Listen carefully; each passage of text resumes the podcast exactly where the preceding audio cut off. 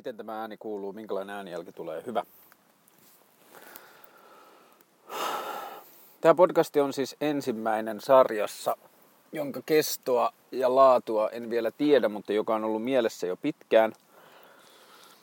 Kuten varmaan podcastin nimestä ja kuvasta näit, tämä on siis sikaripodcasti. Mä oon vanha tupakoija, mä aloitin tosi nuorena ja mä poltin siis pieniä katkoja siellä täällä ja niin edelleen, mutta pääperiaatteessa mä poltin melkein 10 vuotta, 12 vuotta varmaan, siis tyyli jostain ihan teini-ikäisestä varhaisaikuisikään askin päivässä. Se loppu jouluna tuli 9 vai 8 vuotta sitten, uuden vuoden yödä kuin seinään. Ja siitä lähtien mulla on ollut semmoinen ajatus, että mä haluan joskus opettaa itse. Noin. Tuli puhelun väliin, mä olin unohtanut laittaa lentokonetilan päälle. Nyt lentokonetila on päällä. Niin siitä lähtien, kun mä lopetin tupakan polton, niin mä haaveilin, että mä oon joskus tilanteessa, jossa mä voin jollakin tavalla polttaa jotain nikotiinituotetta silloin tällöin, piippua tai sikaria tai jotain. Ja mä yritin joskus vuosia sitten jossain tupakkalakon aikana jotain sikarijuttua. Ja silloin mä tajusin, että ne säännöt pitää olla tosi tiukat, että siitä tulee yhtään mitään. Että mulla oli ensin vaan, että se pitää olla niinku yksittäispakattuja sikareita. Ja sitten mä löysin sellaiset Meister Hansit, jotka oli 5 sikaria paketissa. Semmoista ihan täyttä kuraa. Ja sitten mä poltin niitä rasian päivässä ja niin edelleen. Ja se on niinku siis, mulla on semmoinen niinku tupakoijan luonne, että sit kun mä annan itselleni luvan polttaa, niin poltan tosi paljon. Ja sitten joskus loka-marraskuussa ehkä viime vuonna mä keksin, että no niin, okei, nyt on hyvä hetki, että mä haluan mennä parvekkeelle istua ja polttaa sikari. Sitten mä menin Stokkalle ja sitten mä ostin sikarin. Ja itse asiassa sitten kun mä oon sytyttänyt tämän päivän sikarin, niin sitten mä voin kertoa sen, että miten sairasta Suomessa nykyään on ostaa sikareita. Ja sitten silloin loka-marraskuussa mä aloin polttelee sikareita. Ja nyt se on viime aikoina lähtenyt vähän käsistä arvatenkin, niin kuin mä sain ilmaiseksi ja kaverit tiesi, että mä poltan ne toi tuliaisiksi, bla bla bla. Sitten tuli ihan semmoista niin kuin ketjupolttamista tai aina kuin mahdollista. Ja nyt mun pitää niin kuin tehdä semmoinen ryhtiliike ja palata takaisin siihen semmoiseen noin 1-2 viikossa. Et se on ehkä se, mitä mä haluan, että mä poltan 1-2 viikossa. No joka tapauksessa sitten kun se kulttuuri tuli ja mä niin kuin löysin sen, että kuinka kivaa on istuskella issekseen joku 45 minuuttia, tunti niin edelleen ja polttaa sikari, niin mä tajusin, että tässä on hyvä konsepti. Että mä alan tekemään podcasteja, joiden nimi ja saate on niin kuin se sikari. Ja sen kesto on tietyllä tavalla sen sikarin kesto ja se sikari tietyllä tavalla ohjaa sitä keskustelua. Tai siis niin kuin, että mitä ikinä siitä sikarista tuleekaan. Tämän päivän sikari. Mä laitoin Facebookiin, mä lähdin ajelulle, mä vein vaimoni ja hänen ystäviään kaupunkiin ja sitten mulla oli anoppi kylässä, niin sanoi, että jos sä haluat tehdä jotain, niin mene tekee vaan, niin mä ajattelin, että tänään on hyvä ilta. Mulla ei ollut itsellä yhtään sikaria just nyt, mä laitoin Facebookiin, että onko kellään myydä sikaria kaupungissa. Ja yksi mun ystävä Markus laittoi, että tuu käymään. Sitten menin sen luo ja sitten mä näin, mitä se sikarin harrastaminen voi olla, kun se lähtee käsistä. Tällä mun kaverilla Markuksella oli humidori, sellainen lasikaappi, jossa oli ehkä, paljonkohan mä sanoisin, 400 sikaria, about. Ja sitten se kertoi niistä ja bla bla bla. Ja sitten yhdessä keskustelun myötä me päädyttiin tähän.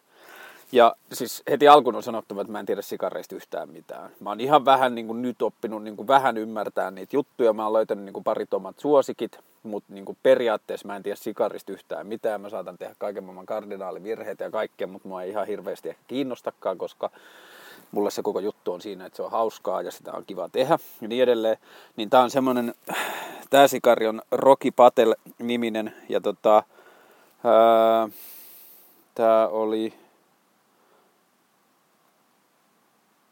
niinku 5 vuotta kypsytetty sikari. Ja tän nimi on The Edge ja tää on Rocky Patel niinku on tämmönen joku valmistaja ja tää on hondurasilainen sikari ja tää on tämmönen. No tää on ehkä aika tosi niinku sellainen sikari niin kuin me sikarin ymmärrämme, että jos sanoo sikari ja laittaa silmät kiinni, niin tulee aika lähelle. Et tää on varmaan joku 14 senttiä pitkä ja 1,5 senttiä senttiä, ehkä vähän yli paksu. Ja mä oon ostellut niitä sikareita tuolta Stokkalta ja Helsingin ehkä hauskimmasta tai silleen jotenkin siistein tarina, Havanna-Aitta, kauppa, joka on perustettu joskus 1900-luvun alussa vai peräti 1800-luvulla, sikarikauppa. Ja siellä on hyvä meno. Mutta siis Suomessa sikarinosto tänä päivänä on sellaista, tämä tohina, mikä kuuluu siis sytyttömästi, jolla mä sytytän tätä sikaria. Mä menin eka kertaa ostaa Stokkalle, mutta täytyy sanoa rehellisyyden nimessä, että mä vähän järkytyin siitä, että mikä se tila on. Mennään tupakkatiskille tai tupakkakassalle isoissa kauppakeskuksissa, yleensä se, missä myydään veikkauskuponkeja ja tällaista. Ja sit sieltä pyydetään sikarilista, josta ne antaa A4, jossa lukee sikarin nimi, pakkauskoko ja hinta. Ja mua kiinnostaa ne sikarit, jos on pakkauskoko on 1. Että ne on niinku hyviä sikareita. Niitten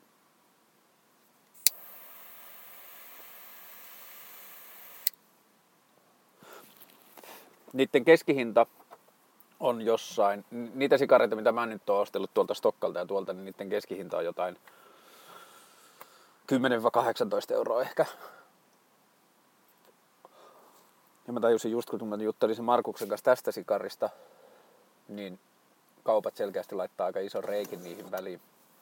Että tää sikari oli se Cigar Aficionado-lehdessä saanut 91/100 pistettä, eli tää on tosi hyvä sikari. Ja tähän liittyy kaikkea semmoisia, että on hyvältä valmistajalta ja kaikkea. Niin sitten kun näitä ostaa rasiana niin kuin jostain netistä, niin tällaisen yhden hinta on jotain 6 €. Eli silloin ne on niin kuin tosi halpoja. Ja tästä päästään ehkä niin kuin siihen kiinnostavimpaan sikariin liittyvään asiaan. Eli siihen elitismiin.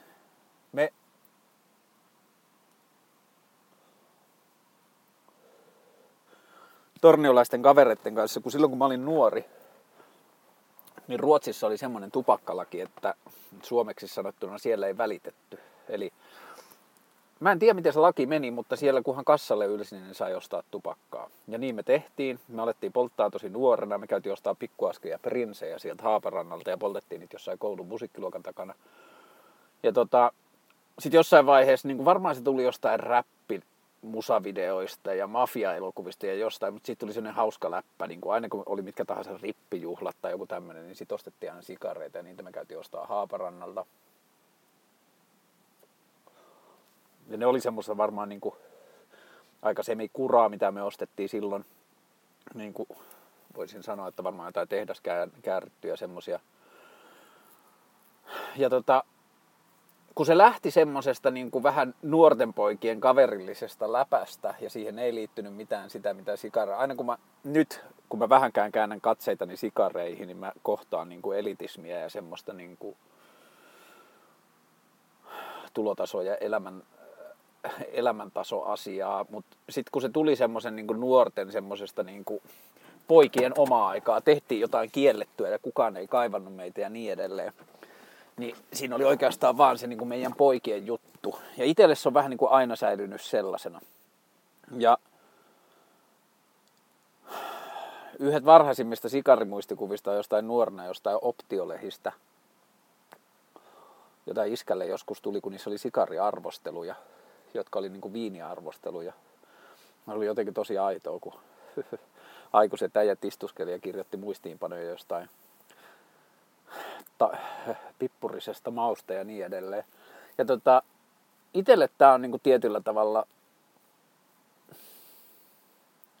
mä voisin sanoa, että tää on niinku ehkä aika lähellä meditaatiota. Meditaatio on niinku varmaan sääntöjä, tää rikkoo monella tavalla, koska eikö niinku perusmeditaation asiaa on just siinä, että ei tehdä periaatteessa mitään muuta kuin ollaan ja annetaan ajatusten rullata. Tässä niinku sytytellään ja tuprutellaan ja karistellaan ja niin edelleen. Tässä on semmoinen niin aktiivisempi tila koko ajan, mutta näistä on tullut mulle paljon semmoisia omia hetkiä. Sitten nämä on myös hyviä hetkiä siinä, että tulee harjoiteltua somepaastoa tai semmoista niin kuin yksin olemista ilman kännykkää. Varsinkin näin talvella, kun on pihalla kylmässä ja istuskelee. Mä laitan tosi lämpimästi päälle sille, että mulla on mukava olla ja sitten mä menen pihalle istumaan. Nyt mä istun itse asiassa tässä Katajanokalla, Uspeskin katedraalin alapuolella. täällä venelaitureiden, purivenelaitureiden vieressä, täällä tyhjällä parkkipaikalla tuossa vieressä on toi Helsinki Marina Venekauppa, johon liittyy se joku outo henkirikosjuttu, joka liittyy niihin johonkin Espanjan rikkaisiin kotirouviin. Mä halusin jättää jonkun tämmöisen rauhallisen paikan, missä voi tuijotella merelle. Ja mä istuin autossa ikkuna auki, laitoin penkin taakse ja Kallelle. Ja ehkä tätä niin kuin sigariroolia aikaisemmin omassa semmoisessa niin kuin yksinhengailussa on näytellyt noin Steve Reichin kuuntelu, kun mä oon kuunnellut sitä Music for 80 musiciansia. Niin siinä on ollut paljon sitä, että on istunut vaan jonnekin kivaan paikkaan ja kuunnellut sitä, ja sehän on tosi meditatiivista ja semmoista niin kuin pitkäkestoista rauhallista musiikkia, ja se on tosi niin kuin, se vie tosi kauniisiin paikkoihin, koska se niin kuin, sen musiikin melodiat ja sen pohjavire on tosi kaunis ja eteerinen ja semmoinen niin kuin harmoninen, niin sit se auttaa ajatuksia rauhoittumaan tosi paljon. Ja mä ajattelin, niin kuin, että tämän sikarijutun olisi hauska huomata. Niin mun ajatus on, että siis aina silloin tällöin ehkä parin viikon välein tai mitä tahansa silloin, kun palaset loksahtaa kohdalle, että on hyvä hetki ja niin edelleen, niin tekisi näitä sikaripodcasteja. Niin olisi hauska huomata, että miten nämä sikarit vaikuttaa niihin sisältöihin, että onko niin, että jos on joku tyrkimpi sikari, niin sitten se niin kuin vaikuttaa jotenkin mielenlaatuun tai jotain sellaista, mutta niin kuin periaatteessa yrittää pitää ne ärsykkeet ja asiat aika vähissä. Ja itse tästä sikarista.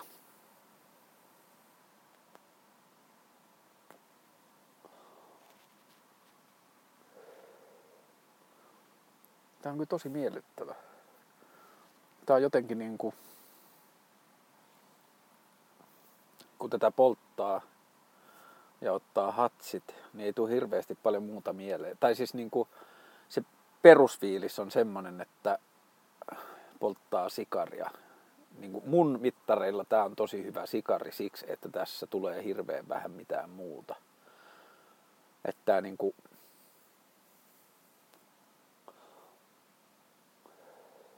tämä savu maistuu tosi hyvälle.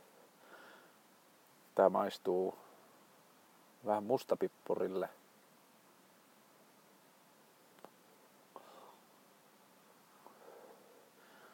Tämä maistuu aika paljon sille, minkä värinen tämä on. Tämä on tosi tumma sikari. Ja Markus kerkesi mua äsken vähän sivistää, että tuossa oli hauska, kun 4 minuutin keskustelussa voi niin kuin tälleen mistään tietämättömänä niin monella tavalla osoittaa, ettei tiedä mistään mitään. Että jokainen termi tai asia, mitä käyttää, niin ne on kaikki niin kuin, periaatteessa, kun ei tiedä niiden tarkoituksia, niin ei osaa vähän niin kuin käyttää niitä oikein. Mä oon tykännyt tosi paljon polttaa semmosia Macanudo, Maduro, diplomatsikareita. Ja nyt tuossa Markuksen kanssa keskustellessa mulle selvisi, että sen mä tiesin, Macanudo on se brändi. Maduro on espanjaa ja tarkoittaa, jos mä olisin vähän miettinyt, mä olisin varmaan hiffannut sen, mutta se tarkoittaa maturea, eli sitä niin kuin kypsymistä tai semmoista niin kuin aikaa. Eli sitä, että sitä on niin kuin, sen on annettu oleskella ja kuivuskella sen tupakalehden tietyn ajan. Ja Markus sanoi, että ne Macanudo Madurot, ne on niin kuin jotain 6-12 kuukautta. Ja tämä sikari, mitä tämä nyt poltan, niin tämä on vanhentunut 5 vuotta. Ja mä en oikein vielä osaa tietenkään sanoa, kun ei ole niin paljon kokemusta, että mitä kaikkea se vanheneminen tekee, mutta että jollain tavalla se niin kuin kypsyttää ja niin kuin rauhoittaa sen hommelin paikoilleen. Ja siitä tulee niin kuin, sitten tätä väriä, tummuutta.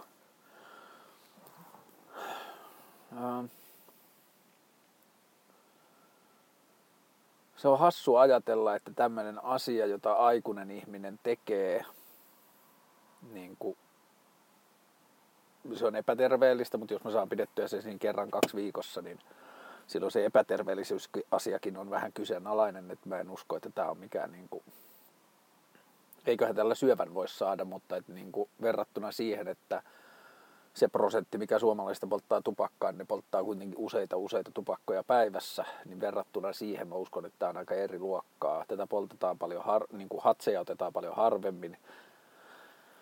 Tätä poltetaan tietenkin paljon pitempään, että tämäkin sikari kestää varmaan joku tunteroisen, mä luulen. Se on hauskaa näissä sikareissa, kun on mennyt sikarille, silloin kun kaverit on mennyt tupakalle, niin siinä vaiheessa kun on saanut oman sikarin sytytettyä, niin muut on melkein jo polttanut tupakkansa. Niin tämä on sillä tavalla niin kuin tää on rauhallista hommaa, mikä on kyllä tosi kivaa. Mutta kun ajattelee sitä, että tää on niinku tämmönen aikuisten ihmisten juttu, jossa babyfaceilta kysytään paperit ja niin edelleen, niin yhteiskunnan suhtautuminen tupakkaan on tehnyt sen, että kun mä menen ostamaan sieltä Stokkalta niitä sikareita, niin mä saan vaan listan, jossa lukee nimet. Myyjä ei saa kertoa mulle mitään niistä sikareista, se ei saa vastata mihinkään kysymykseen mulle, se ei saa vastata mulle, jos mä sanon, että mä haluaisin jonkun pehmeän tai mä haluaisin jonkun lyhyen tai mä haluaisin jonkun paksun ja pitkän tai mitä tahansa, niin se myyjä ei saa vastata mihinkään tällaisiin asioihin. Se ei myöskään saa avata mulle sen humidorin ovea, että mä voisin tarkkailla niitä sikareita ja katsoa niitä. Mä voin pyytää sikarin sen listan perusteella ja myyjästä riippuen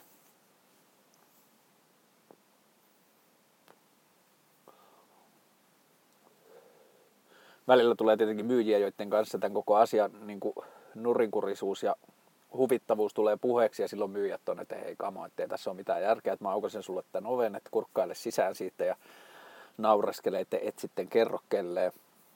Mutta joidenkin myyjien kanssa, jotka on, niin kuin silleen, ottaa sen kirjaimellisesti, niin mun pitää sanoa se sikari, sitten ne menee sinne kaapille, ne ottaa sen sikarin sieltä ja tuo sieltä mulle. Ja sitten mun pitää silleen vähän vaivautuneena, että no ei sittenkään tää, että miten tää. Ja joskus mä oon pyytänyt ehkä kuin 4 kertaa, että mä oon saanut semmoisen, mitä mä oon toivonut. Ja sitten mä oon vähän päätynyt siihen, että sitten kun mä oon löytänyt jonkun semmoisen, mistä mä tykkään, niin mä oon silloin tällöin sitten ottanut niitä. Ja sitten kun I feel like going crazy, niin sitten mä otan jonkun semmoisen, mitä mä en ole ikinä polttanut.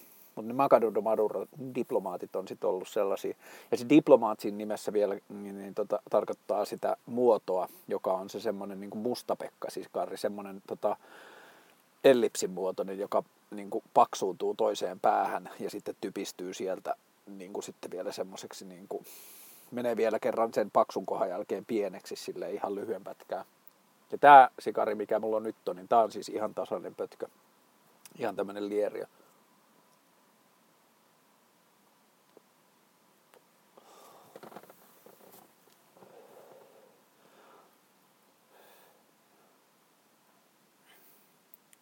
Mä mietin tuossa äsken, kun mä ajelin tänne, mä oon miettinyt podcasteja lähiaikoilla tosi paljon, ja mulla on itse asiassa yksi keskustelu Janne Sarjan kanssa käymättä tästä asiasta. Mä laitoin Twitteriin muutama viikko sitten, että ihmiset, joita podcastit kiinnostaa, niin istutaan alas ja jutellaan podcasteista, koska on herännyt paljon ajatuksia niihin liittyen. Ja me sitten perustettiin tämmönen suomalaisten podcastien edistämis- ja kehitysyhdistys. Me tavattiin viime tai toissa viikolla Engelissä aamupalalla, tuolla Ekbergillä aamupalalla, ja juteltiin podcastin tekemisestä. Ja siellä se keskustelu alkoi, mutta sen tapahtuman jälkeen Janne Sarja soitti mulle. Janne Sarja ja Niko Hooli tekee sellaista Menkää ja tehkää -nimistä podcastia, jossa ne puhuu nuorten ihmisten kanssa, jotka tekee asioita, joista ne epäilee, että niistä kuullaan vielä. Niin Janne sitten soitti mulle sen jälkeen ja sanoi, että hei, sä puhuit noista podcasteista sillä tavalla, että että sun ajatuksessa ilmeisesti podcastit ei olekaan niinkään niin kuin se jakelu ja tekninen alustajuttu, vaan se on sisältöfilosofinen juttu. Ja me ei kerätty keskustella sitä paljon, mutta koska se esitti sen kysymyksen, mun piti sitten mennä jonnekin ja mä jouduin lopettamaan sen puhelun, mutta että se ajatus jäi kuplimaan. Mä olin miettinyt sitä paljon aikaisemmin, mutta sen Jannen kysymyksen jälkeen mietin sitä paljon lisää. Ja nämä podcastit on mulla kyllä paljon muuta kuin tekninen alusta tai niin kuin jakamisteknologia. Koska se, mikä näissä podcasteissa on, nyt tässä vaiheessa, kun on mennyt, mitähän tässä olisi mennyt, varmaan jotain 6, 7, 8 minuuttia tätä nauhoitusta, niin mä tiedän, että sinä kuuntelija, joka olet niin kuin edelleen läsnä, niin mä voin olla 100 varma siitä, että sä oot omasta tahdostasi tässä. Että podcasteja kuunnellaan tosi paljon kuulokkeilla, niitä harvemmin kuunnellaan kaiuttimella missään tilassa. Jos näin on, niin terve vaan kaikille siinä työtilassa, jos joku hullu on laittanut sen soimaan, koska mä en tiedä, jos ei kiinnosta, niin sitten tää voi olla aika hirveetä. Mutta niin kuin podcastin luonteeseen kuuluu se, että sitä ei tuputeta, joka on nykyisessä mediakentässä niin kuin tosi harvinaista. Että jos ajatellaan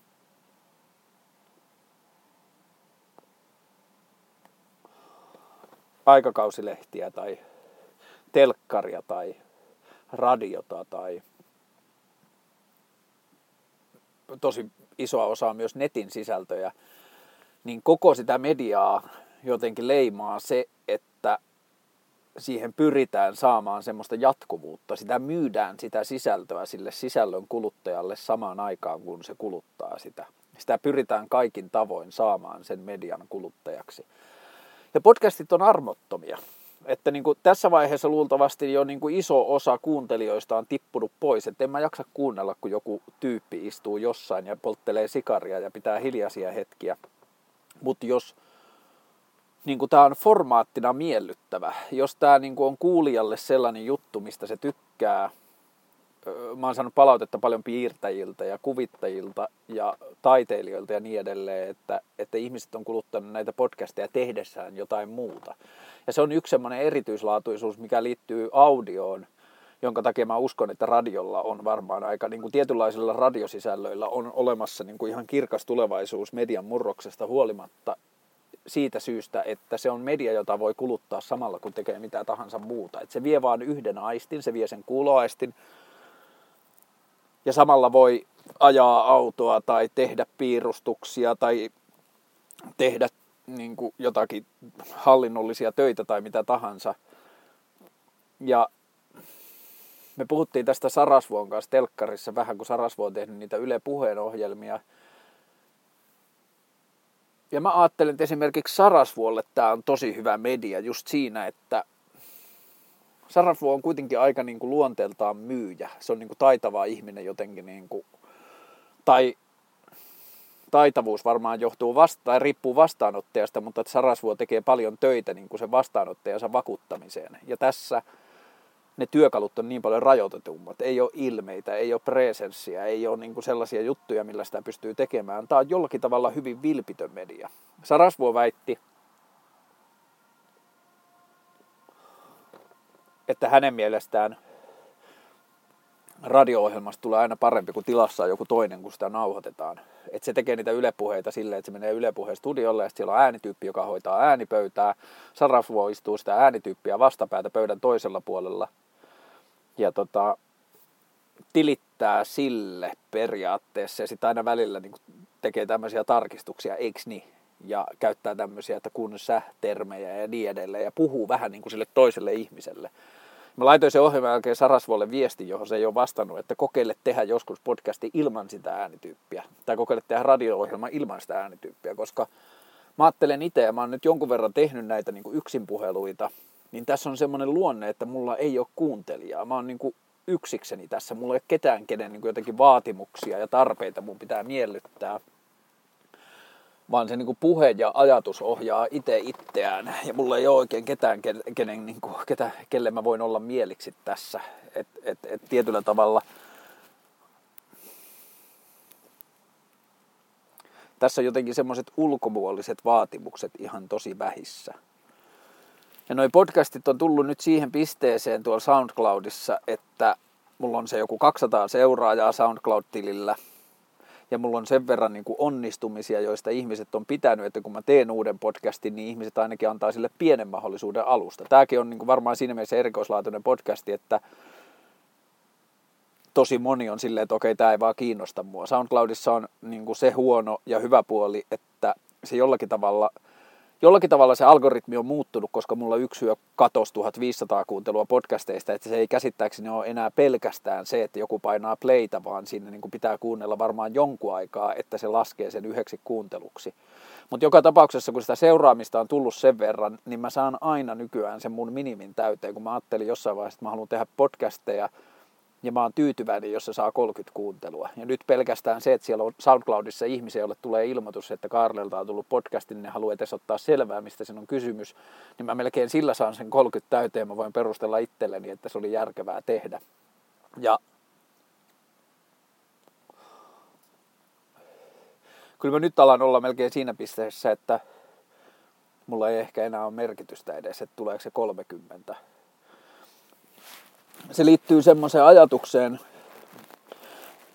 rubber duckista eli kumiankasta, jota amerikkalaiset koodarit käyttää. Amerikkalaiset koodarit tekee semmoista, että niillä on tai se on niin kuin amerikkalaisessa koodarikulttuurissa syntynyt, että ihmiset laittaa siihen työpöydälleen tämmöisen kylpyankan, keltaisen tämmöisen kumiankan.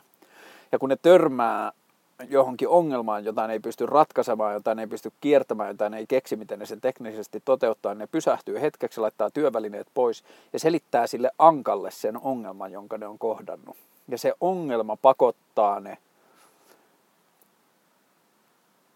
muotoilemaan, niin kuin, tai se ankka pakottaa ne muotoilemaan sen ongelman sellaiseksi, että niin kuin se ankka ymmärtäisi. Ja silloin kun ne selittää sen ääneen ja ne purkaa sen, että mistä siinä on kysymys,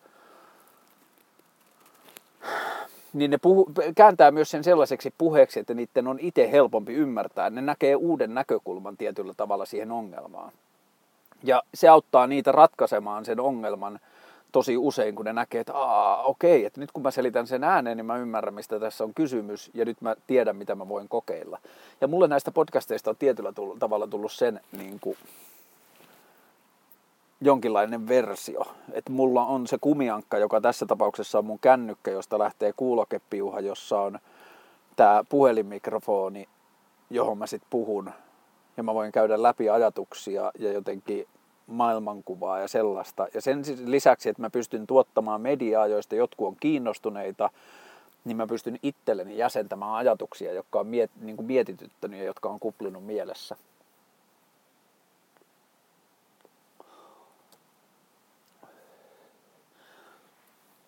Ja mitkä viime aikoina on kuplinut mielessä,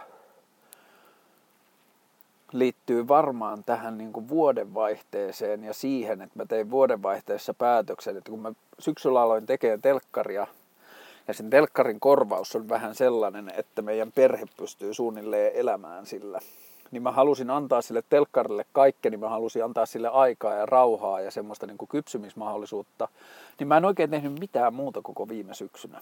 Mä pääasiassa istuin kotona arkipäivät, korissortsit jalassa sohvalla ja rapsuttelin koiraa. Me otettiin semmoinen kääpiövillakoirapapu ja mun vaimo opiskelee yliopistossa ja sillä oli etälukukausi, että se teki tosi paljon kotoa. Me tosi paljon istuttiin päiviä kahdestaan vierekkäin sohvalla, kumpikin teki omia hommia koneella. Mä suunnittelin ohjelmaa tai katoin talk show-klippejä YouTubesta ja niin kuin vaan imin sisääni sellaista inspiraatiota siitä, että mitä TV:ssä oleminen tietyllä tavalla on. Ja se oli tosi kiva syksy. Mulla oli olo niin kuin työkyvyttömyyseläkeläisellä. Sitten mä kerran viikossa mä pistin puvun päälle ja lähdin Pasilaan ja kävin tekemään telkkariohjelman. Ja sitten mä tein vuodenvaihteessa päätöksen, että nyt se sohvalla istuminen saa riittää. Että nyt mä alan tekemään muitakin asioita. Että mä alan viettämään enemmän aikaa muukalaisella, eli tuolla meidän työhuoneella Kalliossa. Ja mä näen ihmisiä enemmän ja käyn lounailla ja kontaktoin ihmisiä ja kerroin ihmisille ideoista ja käyn tapaamassa ihmisiä, jotka kiinnostaa ja käyn tapaamassa ihmisiä, jotka on kiinnostunut mun tekemistä, jotka haluaa tavata ja niin edelleen. Ja se on toiminut tosi hyvin. Ja kun tämä elämäntilanne on tällä tavalla muuttunut ja muuttunut aktiivisemmaksi, niin sitten tulee tietenkin hirveästi uusia asioita, jotka tosi monet päivässä aikaa, arki-iltoja leimaa tosi paljon sen niin kuin lapsiperheen arki ja sen pyörittäminen, mutta nyt on niin kuin enemmän aikaa päivisin sille, että on niin kuin työmoodissa periaatteessa, kuljeskelee kaupungilla ja hoitaa asioita. Ja mä oon hengannut mun tuottajan kanssa tosi paljon, mulla vaihtui tuottaja vuodenvaihteessa, mulla on nyt sellainen Lotta Stenroos-niminen tyyppi, joka on ihan sikahyvä tuottaja. Ja me ollaan sen kanssa ideoitu TV-ohjelmia tulevaisuuteen ja konsepteja. Ja nyt mulla alkaa muodostua semmoinen idea mun niin kuin työstä toistaiseksi. Ja että mä haluan tehdä telkkaria, mä haluan tehdä puheohjelmaa telkkariin, jos sitä halutaan ostaa. Karlemaailmasta on käsittääkseni pidetty sen verran Ylellä, että mä en ole ihan harhainen, jos mä kuvittelen, että mä saisin ensi syksynä tehdä lisää jotain ohjelmaa. Ja mulla on siihen idea. Mä haluaisin alkaa tekemään Karle-nimistä talkshowta. Mä sanoin silloin syksyllä, kun ne sanoivat, että ne haluaisivat, että siinä ohjelman nimessä olisi mun nimi, koska Antti Hirvonen eli Yle Kioskin johtaja ja mun asiakas sanoi, että on niin hieno nimi, että on harmi jättää käyttämättä, niin sitten me tehtiin se Karlemaailma, mutta mä sanoin Antille silloin, että jos mä pääsen joskus tekemään täysin omaehtoisesti ohjelmaa, että nyt mä oon saanut tehdä tosi omaehtoisesti ohjelmaa, mutta se on siinä kioskikehikossa. Se, että se on kioskikehikossa tarkoittaa sitä, että se kuuluu Ylen uutisia ajankohtaisohjelmia alle. Sieltä tulee joitain rajoituksia, joitain vaatimuksia. Ne ei ole ihan hirveästi rajoittanut mun töitä, mutta siellä on vaan sellaisia pieniä asioita, jotka niinku strukturoi sitä. Ja mä sanoin, että sit kun mä saan tehdä ohjelmaa, joka lähtee ihan puhtaasti niin kuin jotenkin mun tekemisestä, että mä saan esittää sen koko ohjelmaidean alusta lähtien ja siinä ei ole mitään sellaista ulkopuolista kehikkoa, jota pitää miellyttää, niin sit mä sanoin, että sit mä haluaisin, että se olisi vaan Kaarle. Vähän niin kuin Skavlan Ruotsissa, että sillähän on se ohjelma, joka on hänen nimensä, niin kuin ohjelman nimi on hänen nimensä. Ja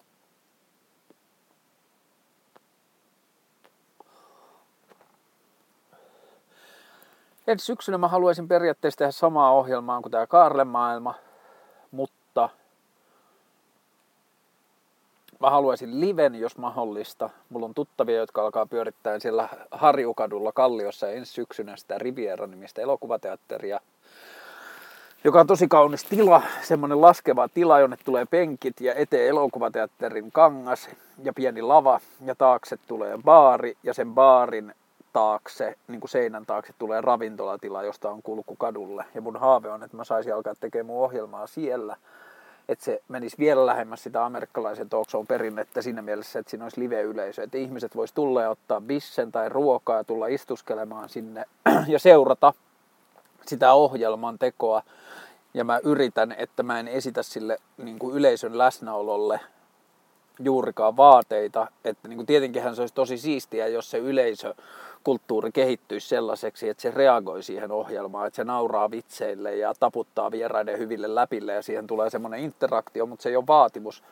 Ja sitten mä haluaisin, että mä tekisin Ylelle sen niin kuin omatuotantona, että mä myisin sen Ylelle pakettina, että mä hankin itse siihen kuvaajat ja valot ja ohjaajat ja kaiken sen, ja se tehtäisiin iltasella ja sitten se tulisi samana iltana tai seuraavana iltana riippuen siitä, että kuinka paljon sen editointiin tarvitaan aikaa. Et yksi vaihtoehto voisi olla, että se tehtäisiin tiistaina, ja, tai jos se olisi vaikka keskiviikkona se ohjelmaslotti, niin se tehtäisiin tiistai-iltana. Ja sitten se keskiviikkopäivän aikana editoitaisiin niin, että meillä olisi mahdollisuus, kun mä oon tänä syksynä törmännyt monta kertaa siihen ongelmaan, että kun ohjelma-aika on 28 minuuttia,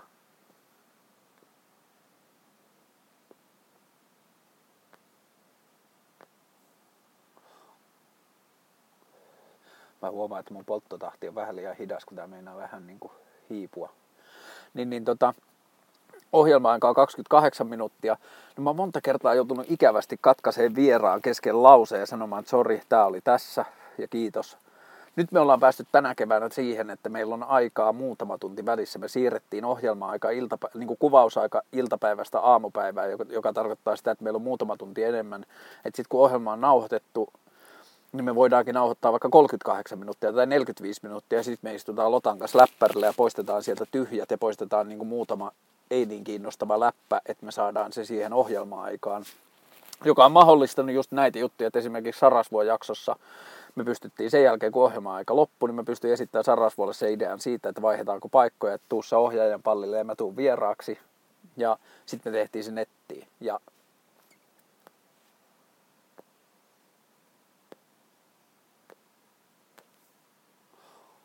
haaste siinä on ollut se, josta mä en ole hirveän huolissani, koska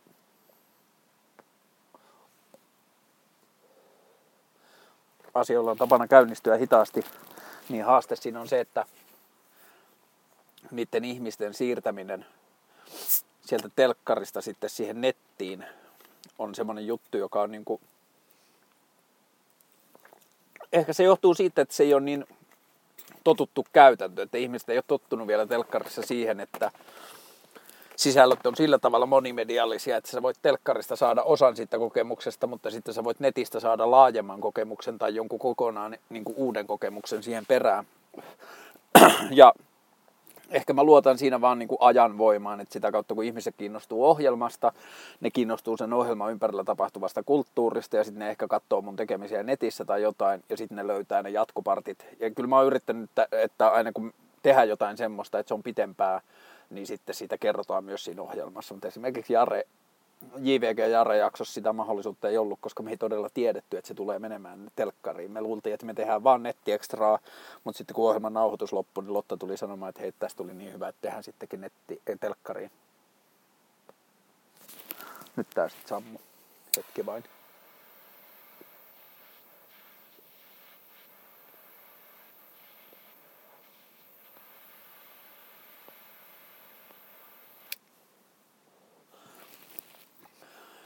jo siinäkin ohjelmassa, mutta että siinä oli niin kiinnostava, niin kuin Suomen rapille on se oma slottinsa, jossa ihmiset kiinnostuu asioista, niin siitä on tullut yksi nettikatotuimmista ohjelmista, että sillä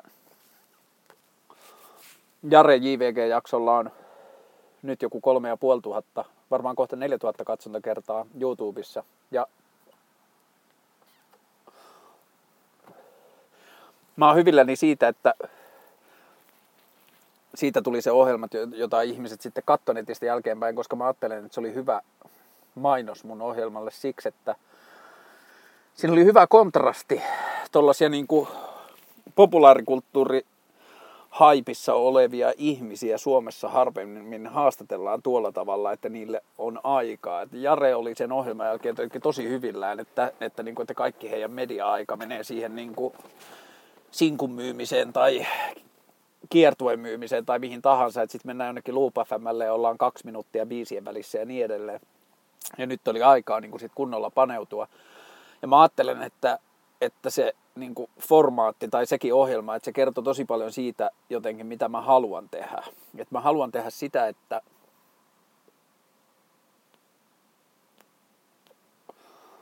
niiden yhteiskunnassa olevien kasvojen tai yhteiskunnassa olevien keskustelun aiheiden taakse mennään sillä tavalla,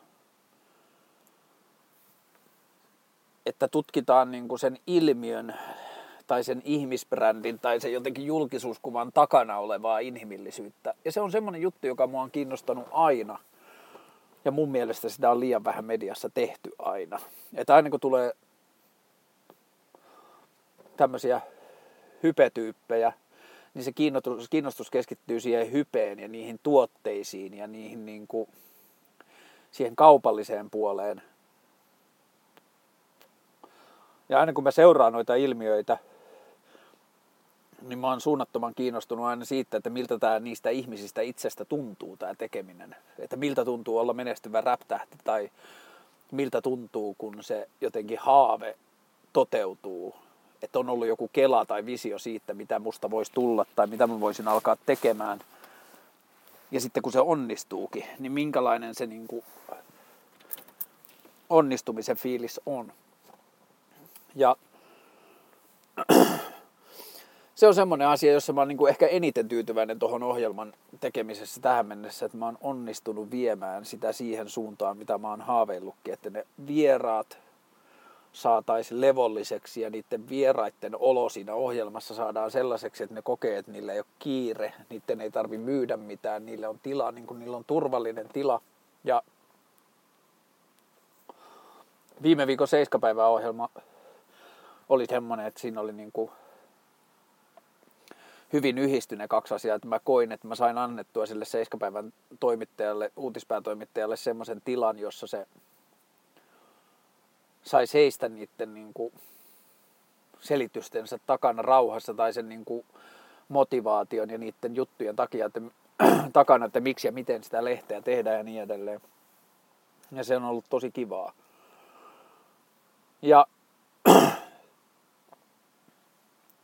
mulla oli tietenkin tosi paljon jotenkin ennakkopelkoja ja ajatuksia ja kysymyksiä ja arvotuksia siitä, että mitä toi telkkaritekeminen tarkoittaa niin kuin arjelle. Ja mä oon kyllä tosi hyvilläni siitä, että se on arjelle tarkoittanut tosi vähän, mutta on pysäytetty outojen ihmisten toimesta julkisessa tilassa ihan muutama kerta. Ja ei pidä ymmärtää väärin. Musta se on tosi kivaa. Se tuntuu tosi kivalta, kun ihmiset tulee sanomaan, että hei, että sä oot se tyyppi, joka tekee sitä ohjelmaa. Tai että hei, että sä oot Kaarle ja bla bla bla. Musta on superkiva jutella niiden ihmisten kanssa. Mutta mä oon sikatyytyväinen siihen, että ton ohjelman tekeminen ei ole mennyt semmoinen, niin kuin, että se ei tunnu menevän siihen niin kuin semmoiseen perinteiseen julkisuusslottiin. Että jos mä ajattelen TVn tekijöitä yleisesti, miten suomalainen kulttuuri on suhtautunut telkkariin ja telkkarin tekijöihin, niin se niiden ympärillä oleva mediahuomio rupeaa rakentamaan sitä julkisuuskäsitettä niiden ympärille tosi nopeasti. Ja ehkä siksikin on hyvä, että tekee tuommoista, anteeksi, oli tupakan palakarannut tuonne kurkkuun, niin se tekee, toi ohjelman luonne on, en mä tiedä onko se tylsä, mutta siis se on semmoinen niinku luonteeltaan sellainen, että se ei synnytä sitä semmoista niinku perinteistä julkisuusmyyttiä tai sitä semmoista niinku julkisajatusta, josta mä oon ollut ihan superhyvilläni. Että mä oon kaivannut semmoista mediaa ja median tekemistä, että kun ihminen asettuu jotenkin katsottavaksi, niin se katsottavana oleminen muuttaisi jotenkin sitä ihmisyyden käsitettä tosi vähän. Tai sitä suhdetta siihen katsottavaan. Ja mä ajattelen, että sosiaalinen media on tehnyt tässä niin sikana hyvää just siinä, että meillä kaikilla on sosiaalisessa mediassa semmoisia tyyppejä, joiden jutut tulee jatkuvasti meidän silmille, mutta ne tulee vaan siksi, että meidän kaverit tykkää tai osallistuu keskusteluihin tai muihin. Ja vaikka ne on vieraita ihmisiä, joiden tekemiset tulee toistuvasti meidän näköiselle ja me ruvetaan tutustumaan niihin niin kuin etäältä, niin vaikka se periaatteessa täyttää kaikki ne asiat, mitä liittyy vaikka TV-juontajiin tai muihin niin kuin näkyvillä paikoilla tai niin kuin silleen julkisuudessa oleviin ihmisiin, niin kaikki ne rakenteet on siinä. Mutta se ei synnytä sitä samaa semmoista niin kuin julkisuusmyyttiä, mitä perinteinen media on yleensä tehnyt. Ja jotenkin mä oon ihan sikatyytyväinen siihen, että toi ohjelma näyttää onnistuvan siinä, mitä mä haaveilin, että se onnistuisi. Että vaikka se tuleekin ihmisten olohuoneisiin ja siinä on niinku se semmoinen julkisuudesta tai niinku massamediasta kansalle tuleva semmoinen aspekti, niin sen ohjelman luonteen ja ehkä jotenkin sen tavan takia, millä tavalla mä oon siinä ohjelmassa, että mä jotenkin luontaisesti oon aika henkilökohtaisesti siinä läsnä ja niinku puhun omista asioistani ja muuta, niin se niinku vähentää jotenkin sitä semmoista hassulla tavalla, vähentää sitä semmoista niin kuin julkisuusasiaa. Ja se menee tosi kivasti, että ne keskustelut siitä ohjelmasta vieraiden ihmisten kanssa menee tosi smoothisti siihen, että se niin kuin... No mä en tiedä, kun mulla ei ole kokemusta, että mun kokemus, niin kuin oma käsitys siitä, että miltä julkisuudessa oleville ihmisille, niin kuin, kun on mennyt itse juttelemaan, niin miltä se on tuntunut. Ja niin kuin se julkisuudessa olevien ihmisten varautuminen siihen vieraiden ihmisten palautteeseen ja muuta, niin musta tuntuu, että se on enemmän johtunut siitä, miten ihmiset juttelee niille, kuin siitä itse julkisuudessa olevien ihmisten käytöksestä. Ja nyt musta tuntuu, että kun ihmiset tulee juttelemaan, niin ne tulee tosi sillä tavalla niin kuin ystävällisesti tai niin kuin, no, tasavertaisesti ainakin. Että aina kun jos mä oon mennyt juttelemaan jollekin julkisuudessa ihailemalle ihmiselle, niin siihen on liittynyt sitä semmoista niin kuin fanitusta ja jännitystä ja muuta. Ja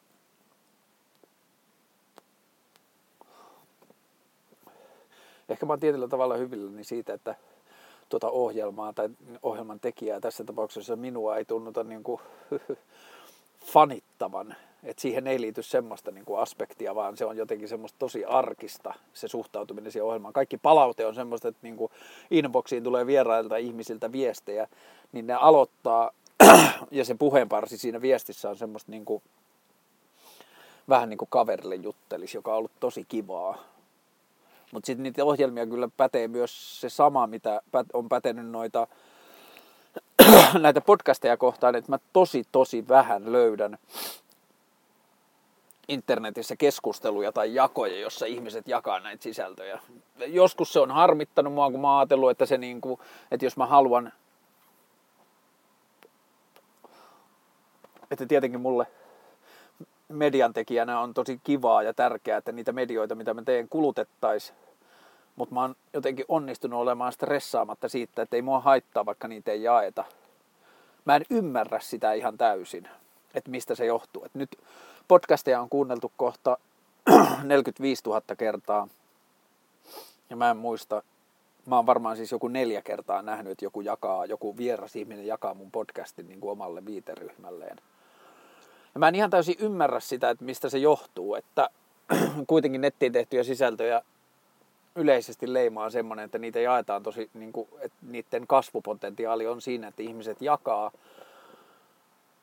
mutta samaan aikaan kun mä huomaan, että niitä ei ole jaettu, niin ne silti kasvaa, joka ehkä tarkoittaa sitä, että ihmiset, anteeksi, tässä menee vähän kurkkukarheaksi, otan huikan vissyä. joka täyttää muuten 180 vuotta tänä vuonna. Mä oon ehkä sitten päätellyt niistä luvuista, että podcasteissa se niinku kasvukäyrä on helpompi nähdä, että niissä näkee, että niihin medioihin liittyy semmoista kasvua, niin mä oon niinku päätellyt ja tehnyt vaan sen johtopäätöksen, että se johtuu luultavasti siitä, että ihmiset jakaa niitä inboxeissa tai kertoo kavereille, joka on parasta mahdollista tukea, mitä ne voi saada. Että eihän mä voi kuvitella parempaa tapaa, miten joku löytää mun sisällöt, kuin sen, että joku kertoo kaverilleen, että mä pidin tästä ja tää oli mun mielestä hyvä, että tutustut tähän. Ja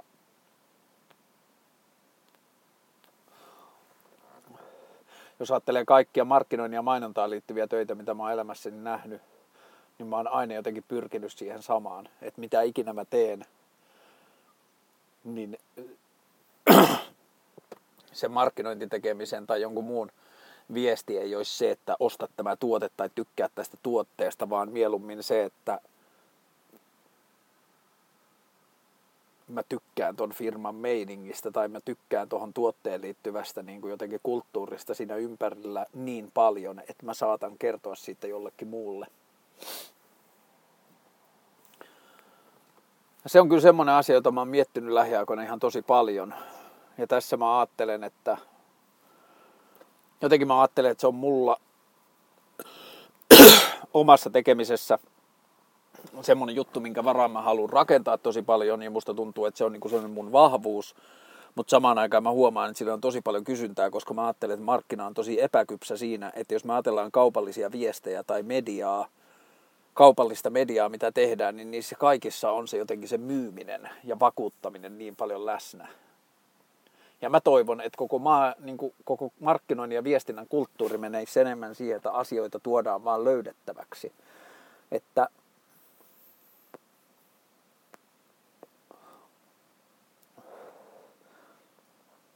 tässä vaiheessa tätä podcastia mukana on vain ja ainoastaan ne ihmiset, jotka jotenkin kokee tämän miellyttämäksi ja vaivattomaksi ja semmoiseksi, että sen seurassa on helppo viihtyä.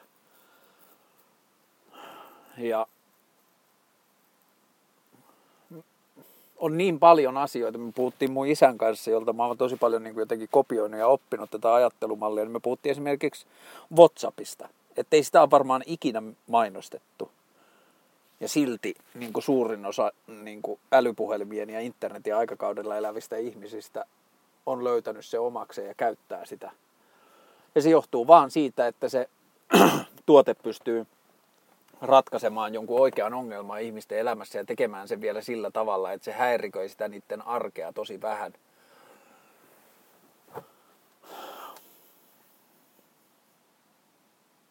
Ja mitä jos koko maailman asiat toimisi samalla lailla? Mitä jos kaikki tuotteet, kaikki brändit, kaikki joko rahalla tai ajalla kulutettavat asiat perustuisi maailmassa siihen, että ihmiset kokee luontaista vetoa sitä kohti. Ja mä huomaan koko ajan, kun mä puhun ihmisten kanssa tästä, jos ihmisillä on semmoinen perinteisempi käsitys markkinoinnista ja myynnistä, niin ne niin kuin sanoo, että myynti on välttämätöntä. Mä oon tosi vahvasti siitä eri mieltä. Ja mä itse uskon, että joo, nykyisille tuotteille ja nykyisille toimintatavoille se on välttämätöntä, mutta se johtuu siitä, että se on koodattu siihen tekemiseen. Jos maailma menisi enemmän suuntaan, että kaikki mitä tehtäisiin, tehdään vaan löydettäväksi ja ihmisten itse innostuttavaksi, niin jos siihen mentäisiin overnight, että siihen yhtäkkiä mentäisiin, niin varmaan se vaikuttaisi johonkin bruttokansantuotteisiin. Mutta ei se tarkoita sitä, että maailmasta niin kuin kulutus pitkässä juoksussa vähenisi se kulutustuotteiden muoto ja laatu ja niin kuin tyyli muuttuisi vaan ajan kanssa ihan erilaiseksi. Mitä jos lehtiä ei saataisi myydä meille ollenkaan? Mitä jos puhelinmyynti kiellettäisiin? Ja mitä jos aikakausilehtien mediamyynti muuttuisi pelkäksi asiakaspalveluksi?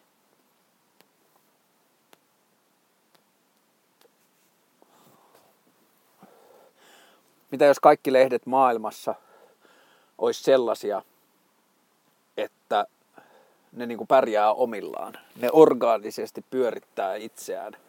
Ihmisten kiinnostus niitä tarinoita ja niitä sisältöjä kohtaan olisi niin kovat, että ne haluaa ostaa tai tilata medioita ilman, että kukaan niitä niille myy. Ja niissä olisi mainoksia vaan sellaisilta toimijoilta, jotka jotenkin orgaanisesti kokee, että tossa sisällössä mä haluan oman tarinani kanssa tulla nähdyksi. Ja mä uskon, että meidän maailma olisi aika erinäköinen. Jos me ajatellaan meidän arkea,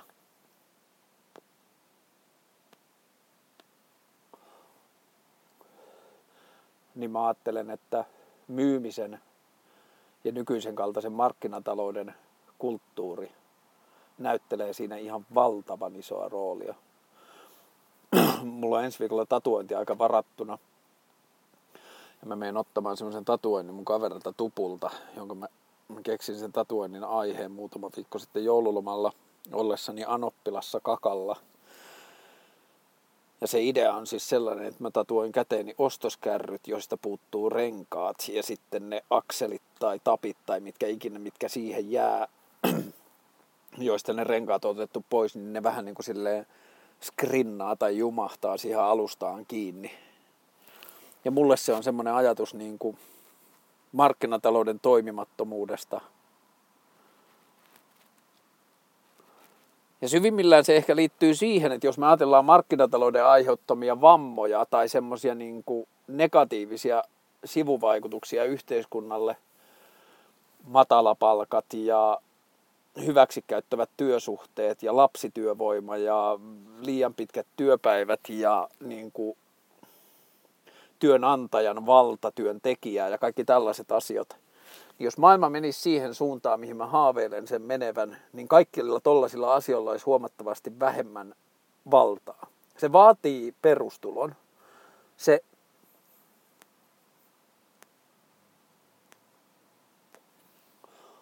Mä huomaan koko ajan, että lähes kaikkiin mun semmoisiin yhteiskunnallisiin keloihin tai kehityssuuntiin liittyy vähän niin kuin se vaatimus, että jotta tämä toimii, niin se vaatii perustulon toimijakseen. Että ihmisillä pitää olla varaa sanoa paskalle ei. Jos on olemassa semmoinen perustulo, jonka olemassaolo saa ihmisissä aikaan sen ajatuksen, että ei hätää. Että joo, että jos me menetään tämän työn, niin mun elämä on ihan perseestä vähän aikaa, koska mun tulot tippuu niin paljon, mutta silti mun lapset ei kuole nälkään ja mun ei tarvitse pelätä sitä, että multa lähtee kämppää alta tai muuta. Että mä pärjään sen kriisivaiheen yli. Niin se antaa ihmisille ihan valtavasti valtaa ja kyvykkyyttä sanoa huonoille työsuhteille ja jotenkin sen markkinavoimien hyväksikäytölle ei.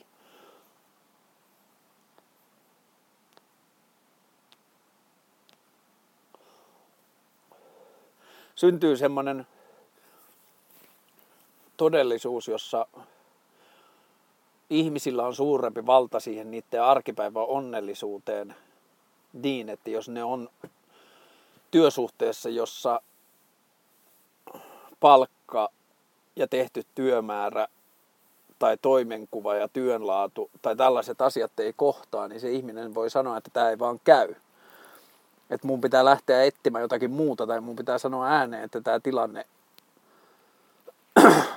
ei ole kestävä. Että on niin paljon semmoisia työtilanteita ja elämäntilanteita, jossa ihmiset ei uskalla puuttua siihen oman arkensa onnellisuuteen siksi, koska ne pelkää, että jos mä sanon tästä epäkohdasta ääneen, niin pomo suuttuu ja antaa mulle potkut. Ja yksi semmoinen ajatus, mitä mä oon kelannut, joka on tosi keskeneräinen ajatus ja niin kuin mä tarvin tähän niin kuin jotenkin tosi kehittyneitä taloustieteilijöitä avuksi, eikä se siltikään onnistu vielä hirveän pitkään aikaan, koska yhteiskunnan ajattelu on tällaista sosialismia kohtaan ihan sairaan vihamielinen. Mutta aina kun mä puhun vakavasti ihmisten kanssa perustulosta, niin mä puhun jostain niin kuin esimerkiksi siitä kansaneläkkeen perusosasta, eli jostain 860 eurosta. Niin se on semmoinen, johon löytyy yhteiskunnallisia perusteita keskustella siitä. Mutta jos mä puhun oikeasti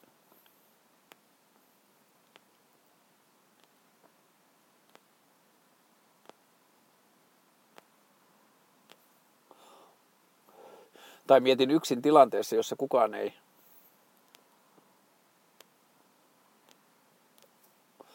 kuule tai pysty arvostelemaan ajatuksia, niin mä nostankin sen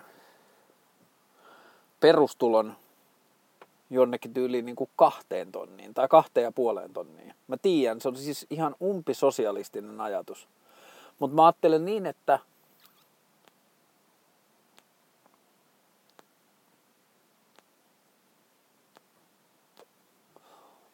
mitä jos me rakennettaisiin yhteiskunta, jossa kaikki toiminta keskittyy toisten ihmisten toimeentulon turvaamiseen. Niin kuin minun ja toisten ihmisten toimeentulon turvaamiseen. Että sen koko yhteiskunnan pyörä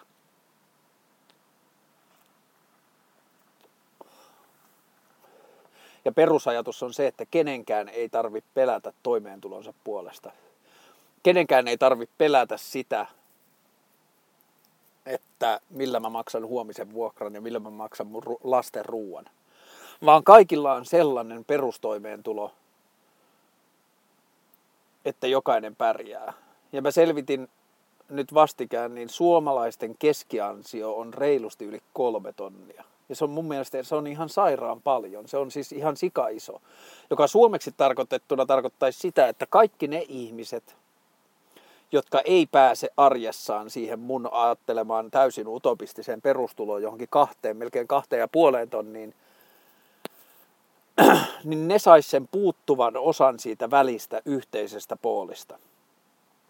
Eli kaikki yhteiskuntaan sisään tuleva ja pyörivä raha jaetaan ensin kaikille yli 18-vuotiaille ihmisille niin, että niiden toimeentulo on totisesti turvattu. Eli toisin sanoen, jokaisen ihmisen tilille tulee joka kuukausi tiettynä päivänä summa, joka on jotain 2 ja 2,5 tonnin välissä, jossain niin kuin siis semmoinen, että ihminen oikeasti pystyy elämään. Ja kaikki se työ, mitä ihminen tekee siihen asti, että se tienaa sen verran, vähennetään siitä yhteiskunnan maksamasta kakusta. Eli jos mä tienaan 2,5 tonnia, niin mä en saa yhteiskunnalta yhtään mitään. Mä saan sen 2,5 tonnia. Jos mä tienaan 1,800, niin mä saan yhteiskunnalta 700 €. Mutta jos mä tienaan 3,800 €, niin mä en ole tarpeeksi matemaattisesti eikä tilastotieteellisesti kyvykäs, että mä osaisin laskea sen, mutta mä veikkaan, että jos mä saisin 3,800 niin kuin nykyisellä palkka-ajatuksella, niin sit mun palkka olisikin jotain niin kuin tyyliin, se mulle jäävä osuus olisi jossain, en mä tiedä, varmaan jossain 3 tonnin hujakoilla, koska sit se 800 jakautuisi niille, jotka ei sitä saa. Mutta siinä ajatuksessa, sen koko ajatuksen pohjaksi pitää ymmärtää se yhteiskunnallinen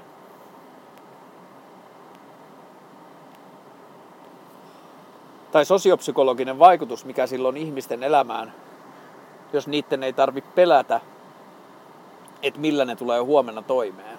Että jos sä oot vaikka aloittava yrittäjä, niin sä voit keskittyä siihen sun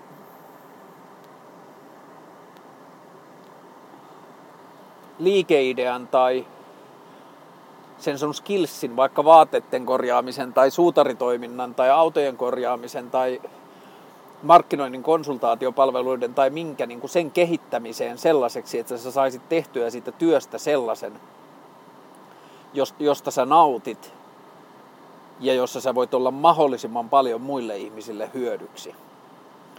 Ja silloin kun sulla on semmoinen sosiaalinen tilanne tai niin kuin psykologinen mielenlaatu, että sun ei tarvitse pelätä sitä, että miten sä elät, vaan sä voit luottaa siihen, että elämä kantaa, niin mä oon ainakin kokenut, että se on ihan sairaan inspiroiva tila. Mä oon viimeiset vuodet tehnyt töitä pelkästään sen eteen, että meidän perheen toimeentulo on turvattu ja kaikki se aika, mitä mulle jää sen toimeentulon turvaamiselta, niin mä voin keskittyä asioihin, jotka mä koen yhteiskunnalle hyödylliseksi. Oli se sitten Deed, josta löytyy SoundCloudista pieni podcasti, jossa mä selitän, mikä Deed on.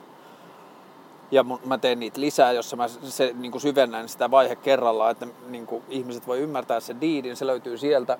Mutta niin kuin, että mä voin käyttää aikani Deedin kehittämiseen, jonka mä koen äärettömän hyödylliseksi työkaluksi yhteiskunnan niin kuin hyvinvoinnille ja työn järkevyydelle ja yhteiskunnan kehitykselle. Ja se on ihan suunnattoman inspiroiva tila, kun mä oon saavuttanut sen, että nyt mä tiedän, että tässä kuussa mun ei tarvi enää niin kuin tietyllä tavalla, että mulla on tarpeeksi työtehtäviä, jotka mä suoritan, niin mun toimeentulo on turvattu ja kaikki nämä ajat, joita mä en tarvi niiden työtehtävien suorittamiseen, niin mä voin tavata uusia ihmisiä tai kehittää liikeideoita tai auttaa mun kavereita tai auttaa mun kavereiden firmoja tai mitä tahansa. Jos se auttaminen on luonteeltaan sellaista, niin mun ei tarvi saada siitä rahaa, koska se mun toimeentulo on turvattu.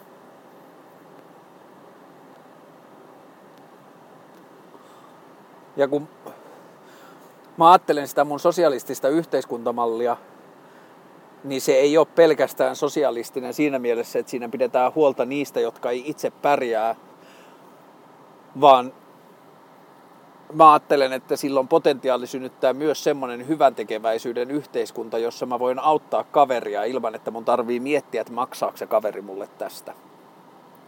Vaan mä voin nähdä, että mun kyky tai lahja tai mikä tahansa mun osaaminen onkaan, niin se hyödyttää jotain toista ihmistä ja mun kannattaa auttaa sitä, koska se on hyväksi meille kaikille. Jos jossain on joku ihminen, jonka liiketoiminta tai mikä tahansa pärjää ja kasvaa, niin se auttaa meitä kaikkia. Meillä on järkevät verotussysteemit ja meillä on niin kuin hyvin toimiva yhteiskunta, joka osaa verrattain hyvin jakaa sitä taloudellista menestystä, niin silloin se hyödyttää kaikkia. Silloin meidän ei tarvitse tehdä lastensairaaloita rahaa keräämällä, kun meillä on sosiaalisesti ajatteleva yhteiskunta, jossa koko yhteiskunnan peruskoodi on se, että pidetään kaikista ihmisistä huolta ja turvataan kaikkien ihmisten toimeentulo niin, ettei kenenkään tarvitse menettää yöuniaan. Niin silloin me sellaiseen sosialistiseen yhteiskuntaan liittyy se perusajatus siitä, että meidän pitää myös pitää huolta niistä, joilla on kaikista vaikeinta. Meidän pitää pitää huolta syöpälapsista ja meidän pitää pitää huolta alkoholisteista ja meidän pitää pitää huolta narkomaaneista ja meidän pitää pitää huolta kaikista niistä, jotka itse pysty. Ja meidän pitää tehdä se yhteisistä varoista, kun meillä kuitenkin yhteiskunnassa hyvinvointia on.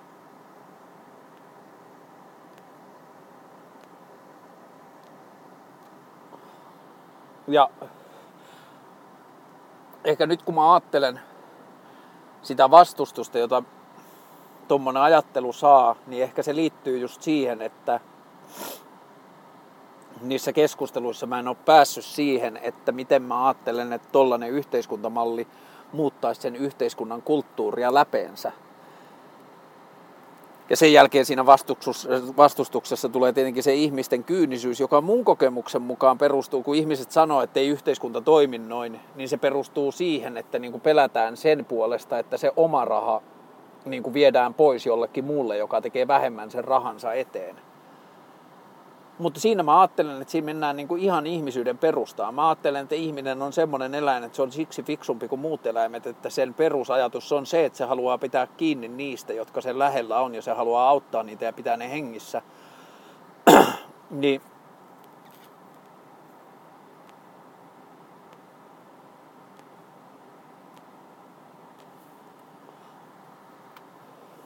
tuossa ajattelussa sen perheenjäsenten nostaminen kaikkien muiden yläpuolelle tai oman maan kansalaisten nostaminen kaikkien muiden yläpuolelle tai mikä tahansa tällaisen niin kuin ryhmän arvostaminen enemmän kuin muiden ryhmien arvostaminen, niin se ei vaan mun mielestä sovi ihmisyyteen. Ihmisyyteen pitää mun mielestä kuulua se perusajatus siitä, että meidän tehtävä, jolla on mitään mahdollisuutta vaikuttaa ympäristöön, niin meidän tehtävä on pitää huolta kaikista, ei pelkästään sitä lähipiiristä, koska silloinhan lähipiiriajattelu pisimmälle vietynä on niin kuin meksikolaisen huumekartellin johtajuutta, että se ihminen,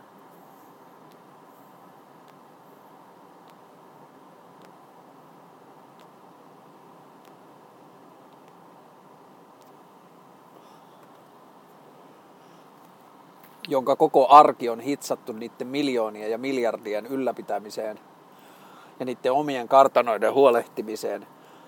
Kun se piiri menee tarpeeksi pieneksi, niin se menee niin pieneksi, että toisen ihmisen elämällä ei edes ole väliä. Se menee siihen, että toisen huumekartelin jäsen tai minun kuljetusreitilläni olevan kylän ihmisten vastustus on minun perheen toimeentulolta pois, joten minun tehtävä ja velvollisuus ja oikeus on tappaa ne ihmiset, jotka haittaa sitä mun liiketoimintaa.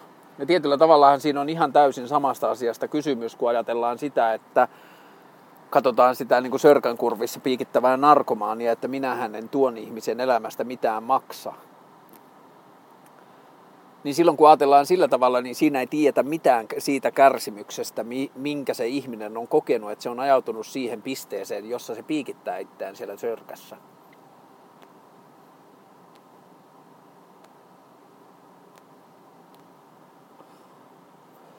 Ja ihmiselämän niin kuin vaikeus ja moninaisuus ja tuskallisuus, mitä se pahimmillaan on, niin se on niin sairas, että kun mennään kenen tahansa tommosessa elämäntilassa olevan ihmisen henkilökohtaiseen kärsimykseen, niin sieltä poikkeuksesta löytyy niin traagisia ja niin kuin ilmat pellolle lyöviä tarinoita, että niin kuin harva pystyy enää siinä vaiheessa, kun se menee sen toisen ihmisen kokemukseen todella sisälle ymmärtääkseen, mitä sen ihmisen elämässä on tapahtunut, että se on ajautunut tuohon, niin harva pystyy enää niin kuin sylkemään sen maassa makaavan päälle siinä vaiheessa.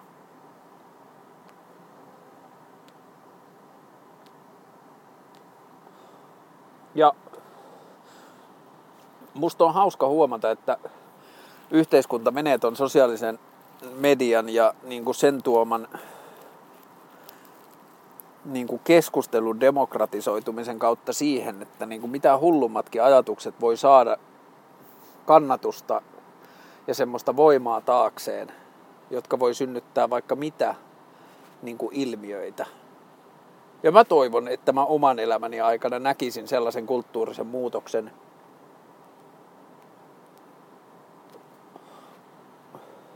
jossa ihmisen suhtautuminen maailmaan, jossa on minä ja mun sosiaalinen ympäristö ja sitten on muu maailma, menisi enemmän siihen, että ollaan me. Että ollaan me kaikki, jotka eri tavoilla kärsitään tai nautitaan tai hyödytään tai hyödytetään sitä yhteiskuntaa. Niin se menisi siihen, että ei ole niin kuin sitä me ja ne. Että jos ajatellaan tätä keskustelua, niin kuin tätä kaamottavaa, vellovaa maahanmuuttokeskustelua ja pakolaiskeskustelua, mikä on ollut, niin se on jotenkin niin oppikirja esimerkki siitä me ja ne ajatuksesta, että ne tulee meidän maahan ja rikkoo sen, millaiseksi me ollaan tää rakennettu. Tai millaiseksi mä sen kuvittelen, tai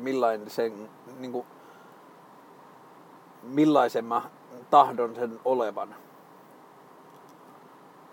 Ja mä ajattelen, että se on ihmisyydelle ja ihmisten olemiselle ihan sairaan vaarallinen ja haitallinen kehikko. Mä lähden tässä samalla ajelemaan, että mä lähden ajelemaan vaikka tonne Vantaalle päin. Tää on siis uskomattoman kivaa tää sikarin polttaminen autossa, kun on lämmintä. Kukaan ei häiritse. No, tää tilanne on kaikin puolin optimaalinen.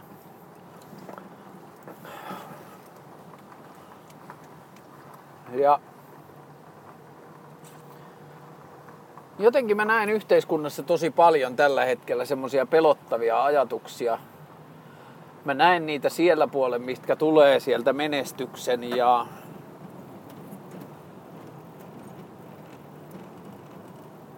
kaupallisen voiton tavoittelun ja sieltä semmoisen niin kuin kovan kukin kantaa itsensä ajattelun puolelta. Mut sit mä näen sitä myös semmosella niin kuin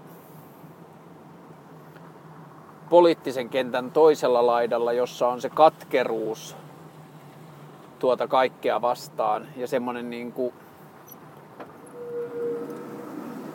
suunnaton pettymys ihmisyyttä ja yhteiskuntaa kohtaan, joka näkyy semmoisena niin kuin ajatuksena, joka ehkä tiivistettynä menee jotenkin niin, että kaikki on paskaa ja kaikki on paskapäitä ja haluaa vaan hyväksikäyttää toisiaan. kun samaan aikaan maailma on täynnä esimerkkejä, jossa näin ei ole. Että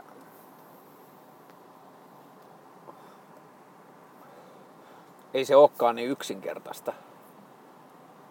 Ei se olekaan niin vihamielistä, että ihmisiä oikeasti kiinnostaa yhdessä tekeminen ja toisten ihmisten hyvinvointi. Ja mä oon nähnyt niin paljon niitä ihmisiä, joita yhteiskunnallinen keskustelu pilkkaa ja tiivistää ja syrjäyttää lusmuiksi ja yhteiskunnan hylkiöiksi, semmosia nuoria, jotka linnoittautuu sinne omaan makuuhuoneensa polttamaan pilveä ja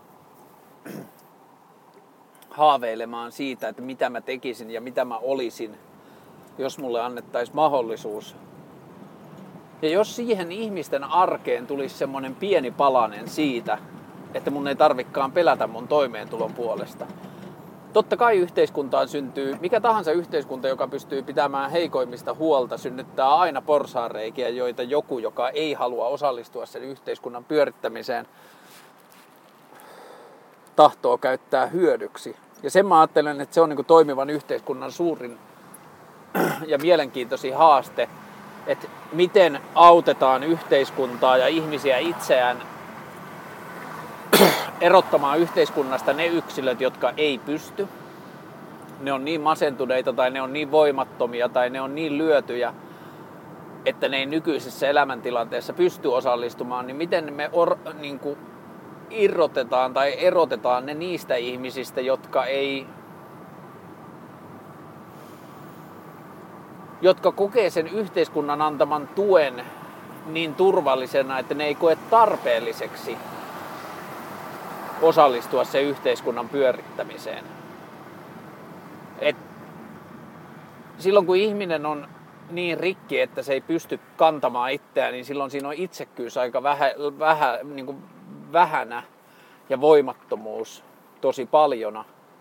Mutta sitten kun se itsekkyys ylittää sen voimattomuuden, että se on vaan sitä, että ei mua kiinnosta tai tämä yhteiskunta toimii niin hyvin, ettei mun tarvi, niin meidän on löydettävä niin kuin tietyllä tavalla yhteiskunnallisessa keskustelussa ne työkalut, joilla me pystytään erottamaan nämä kaksi toisistaan. Ja sitten kun me löydetään se yksilö, tai me tunnistetaan se väestönosa, joka me pystytään auttamaan siitä tietyllä tavalla niin kuin itsekääksi kääntyneestä ajatuksesta siitä, että mun ei tarvi, koska mun ei tarvi. Mun ei henkilökohtaisesti tarvi, niin mä en koe edes velvollisuudekseni osallistua tämän yhteiskunnan pyörittämiseen. Niin sit meillä on paljon realistisemmat mahdollisuudet löytää ne työkalut, joilla me pystytään auttamaan ne ihmiset niin kuin näkemään se oman panoksen merkitys siihen yhteiskunnalle. Että ihan sama kuinka syrjäytynyt ja jotenkin yhteiskunnan pyörimisestä vieraantunut se ihminen on, niin sille on aina löydettävä ne niin kuin rakenteet, joita osoittamalla pystytään näyttämään, että sun panosta tarvitaan. Että me halutaan, että sä teet sen Suomi-EP:n, josta sä oot aina haaveillut. Tai me halutaan, että sä maalaat niitä tauluja, mitkä sun sisällä on. Tai sä otat sen riskin ja meet sinne kokkikouluun. Tai mikä ikinä se haave onkaan. Että me niinku tehdään se järkeväksi ja me tehdään se haluttavaksi. Ja me tehdään se merkitykselliseksi. Ja jos me saadaan se kipinä sytytettyä niissä ihmisissä, ja samaan aikaan me ollaan luotu yhteiskunta, jossa sen ihmisen ei tarvitse pelätä siitä sen toimeentuloa. Niin kuin esimerkiksi nykypäivänä hurjin, mitä meillä on, että meillä on niin kuin sosiaalisia loukkuja, niin kuin tämmöisiä tuloloukkuja, jossa ihminen, että sen ei kannata tehdä niitä asioita, koska se menettää senkin vähän, mitä se jo nyt saa. Ja se on niin kuin jotenkin perustulon yksi vakuuttavimmista perusteista, että meidän on pakko synnyttää semmoinen yhteiskunta, jos se ihminen on harjoitellut siellä kotona omia vaatteita korjatessaan niin kuin hyväksi ompelijaksi, niin meidän on pakko rakentaa semmoinen yhteiskunta, jossa sen kannattaa tarjota sitä taitoa muillekin ilman, että se pelkää, että sekin vähän, millä mä nyt elän, viedään multa pois, koska sosiaalitoimisto tai verottaja tai Kela tai kuka tahansa huomaa, että mä saan rahaa jostain muualta, niin niitten ei enää tarvitse antaa. Ja sehän on ihan kestämätön tilanne, koska se synnyttää hirveä määrä niitä ihmisiä, että joo, että kyllä mulla on haaveita, mutta että sitten jos mä aloitan tekemään tätä, niin mä en saa alussa kuin 400 euroa kuussa. Mutta sekin on jo tarpeeksi yhteiskunnalle siihen, että se leikkaa multa senkin vähän pois, mitä mä nyt saan. Ja mä niin kuin ymmärrän ja tiedostan sen, kuinka valtava ajattelumallin muutos meidän pitää saada aikaiseksi yhteiskunnassa, että tämmöinen utopia voisi alkaa toteutumaan, mutta mä kieltäydyn uskomasta sitä, että se ei olisi mahdollista. Mä kieltäydyn uskomasta sitä, etteikö yhteiskuntaa voisi syntyä semmoinen henki, että me ollaan yhdessä. Ja tärkeintähän se on synnyttää se henki siitä, että me ollaan yhdessä sinne niille, jotka tällä hetkellä ei yhteiskuntaa pysty mitään tuottamaan. Verotus on siitä kiva systeemi, että se ei kysy niiltä, joilla on sitä toimeentuloa ja joilla on niitä rikkauksia, että haluaako ne osallistua tähän yhteiskuntaan vai ei. Tämä yhteiskunta ottaa omansa pois niin kuin lain mukaan säädetyillä systeemeillä, mutta sä voit aina kiertää sen ja sitten se on niin kuin sun oma henkilökohtainen niin kuin nukkumaan mentäessä käytävä ongelma, että miten sä suhtaudut siihen, että sä et niinku osallistu sen yhteiskunnan toimintaan, josta sä sitä niinku toimeentuloa ja sitä rikkauksia otat. Ja sille me ei niinku periaatteessa hirveästi voida mitään. Totta kai me voidaan parantaa harmaan talouden kitkemistä ja niinku sitä yhteiskunnallista niinku semmoista ihmisten niinku tekemisen ja toimeentulon seuraamista niin, että me voidaan vähentää mahdollisuuksia siihen, mutta että molemmissa päissä on ihmisiä, joiden itsekkyydelle tai välttelylle me ei voida yhtään mitään. Mutta jos me lähetetään signaali sinne alapäähän, sinne missä se ongelma on kaikista vakavin, siellä missä siihen yhteiskuntaan ei synny mitään. Et jos me ajatellaan tämmöistä veronkiertäjää, joka hoitaa rahansa jotakin sellaista käyttää, että sen ei tarvitse maksaa yhteiskuntaa, niin se kuitenkin yleensä tavalla tai toisella synnyttää yhteiskuntaa. Mä en siis missään nimessä puolustele sitä. Mutta yhteiskunta niin kuin onneksi pääasiallisesti toimii niin, että jos joku ihminen synnyttää itselleen liiketoimintaa tässä maassa ja kierrättää sen rahan jostain muualta, niin yleensä se silti synnyttää tähän yhteiskuntaan jotakin hyödyllistä. Että se synnyttää hyödykkeitä tai se synnyttää bruttokansantuotetta tai se synnyttää palveluita tai osaamista tai mitä tahansa. Mutta semmoinen ihminen, joka ei kannata eikä jaksa eikä viitsi lähteä siihen yhteiskuntaan tekemään mitään, niin se ei tuota yhtään mitään. Se ei tuota rahaa, mutta se ei myöskään omalla toiminnalla tuota sinne mitään niin kuin hyödyllisiä attribuutteja. Niin jos me saadaan sellaiselle ihmiselle viesti siitä, että me ollaan yhdessä tässä ja siitä vakuudeksi me annetaan sille perustulo, että me pidetään susta huolta, vaikka sulla on vaikeaa, niin me pystytään synnyttämään semmoinen kulttuuri, jossa sen ihmisen niin kuin mieleen voidaan antaa se ajatus siitä, että me ollaan oikeasti yhdessä tässä. Että ihan sama, vaikka sä et nyt pysty osallistumaan tähän, niin me silti pidetään susta huolta. Ja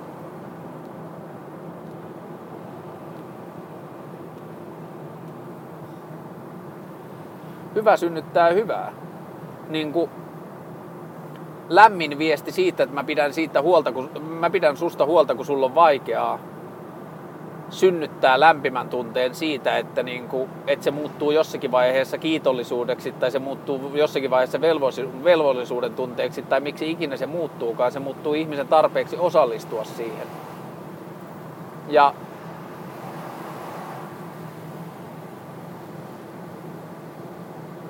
sellainen viesti on tehtävissä. Siksi mä oon tykännyt Bernie Sandersista nyt Amerikan vaaleissa niin paljon, että se ei ole tyytynyt vaan siihen niin kuin poliittiseen tappeluun tai siihen niin kuin niiden rakenteiden kritisoimiseen, miten nyt tehdään ja niin edelleen, vaan se niin kuin oikeasti esittää semmoisia niin kuin syvällisiä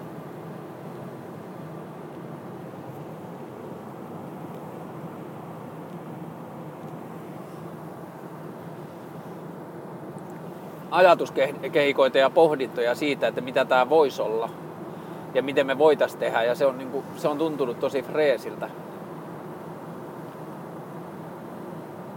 Ja se on kyllä semmoista asiaa, jota mä kaipaan poliittiseen keskusteluun tosi paljon, ettei niinku lillukanvartaiset pitää hoitaa ja niistä, niin kuin, että se on sitä päivittäistyötä, mutta politiikan puhe pitäisi olla enemmän sitä, että niin kuin, vähemmän kritiikkiä ja niin kuin, niiden väärin toimivien kritisoimista ja enemmän siihen yhteiskuntaan sellaisten ideoiden tuomista, jotka synnyttää niin kuin, uudenlaisia toimintamalleja ja semmoisia kulttuureja.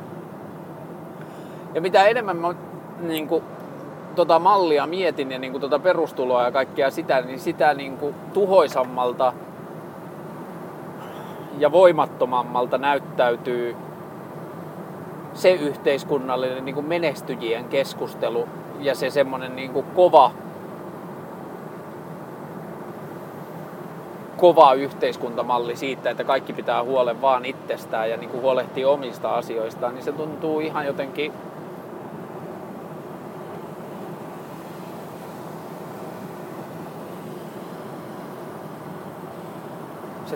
sairaalta ja vanhentuneelta. Ja me ollaan viety täällä läntisellä pallonpuoliskolla tää elämä niin hyväksi ja mukavaksi, että on aika ja velvollisuus ruveta tutkimaan sitä siltä kantilta, että millä tavalla me voidaan se hyvän niin kuin, hyvinvointi jakaa laajemmalle porukalle ja paremman toimivan niin kuin, yhteiskunnan hyväksi, koska jos ajatellaan kylien muodostumista tuhansia vuosia sitten tai mitä tahansa, niin yhteisöt on aina syntynyt siitä, että niiden yhteisöjen perusidea on se, että ne pitää huolta heikommistaan. Ja mä näen niin paljon keskusteluja, jotka vie koko ajan poispäin siitä sen sijaan, että ne käyttäisi sitä kaikkea hyvää. Niin kuin, jos me ajatellaan suomalaista yhteiskuntaa, niin tuntuu jotenkin naurettavalta ja harhaiselta se keskustelu siitä, että meillä on velkaa ja meidän talous laskee ja kaikkea muuta. Meistä silti kuitenkin valtaosa asuu lautaseinäisissä taloissa, jossa on kaksinkertaiset eristykset ja sähkölämmitys. Niin joo, totta kai on reaalitaloudessa ongelmia, mutta niin kuin, että kyllä me aika kaukana ollaan siitä, että me ollaan niin kuin joku Mad Max tai joku apokalyptinen maailma, jossa niin kuin tapetaan toisia ruoan vuoksi, niin tässä on aika paljon niin kuin matkaa ja resursseja tehdä asioita paremmaksi.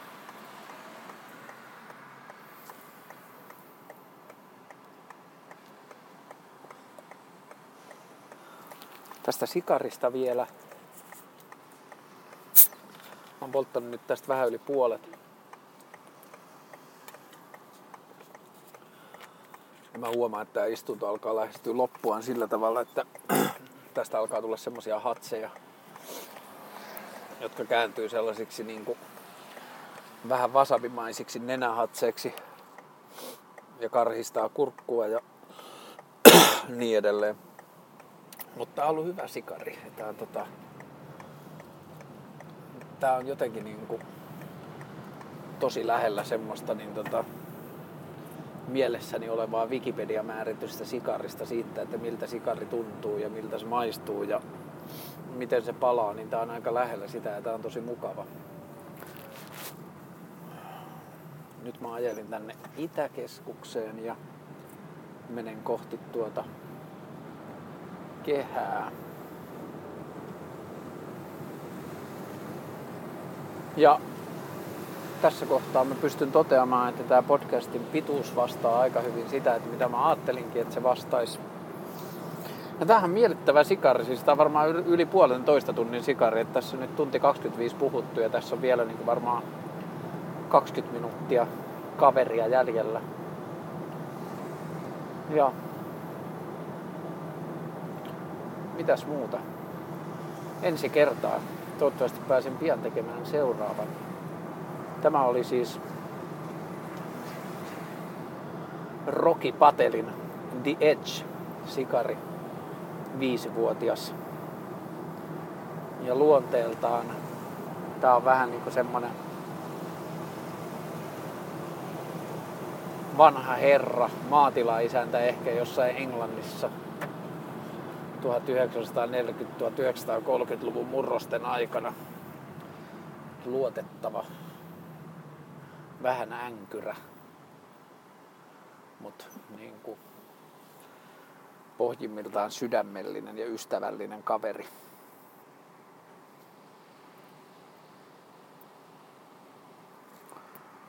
Hyvää illan jatkoa. Moi.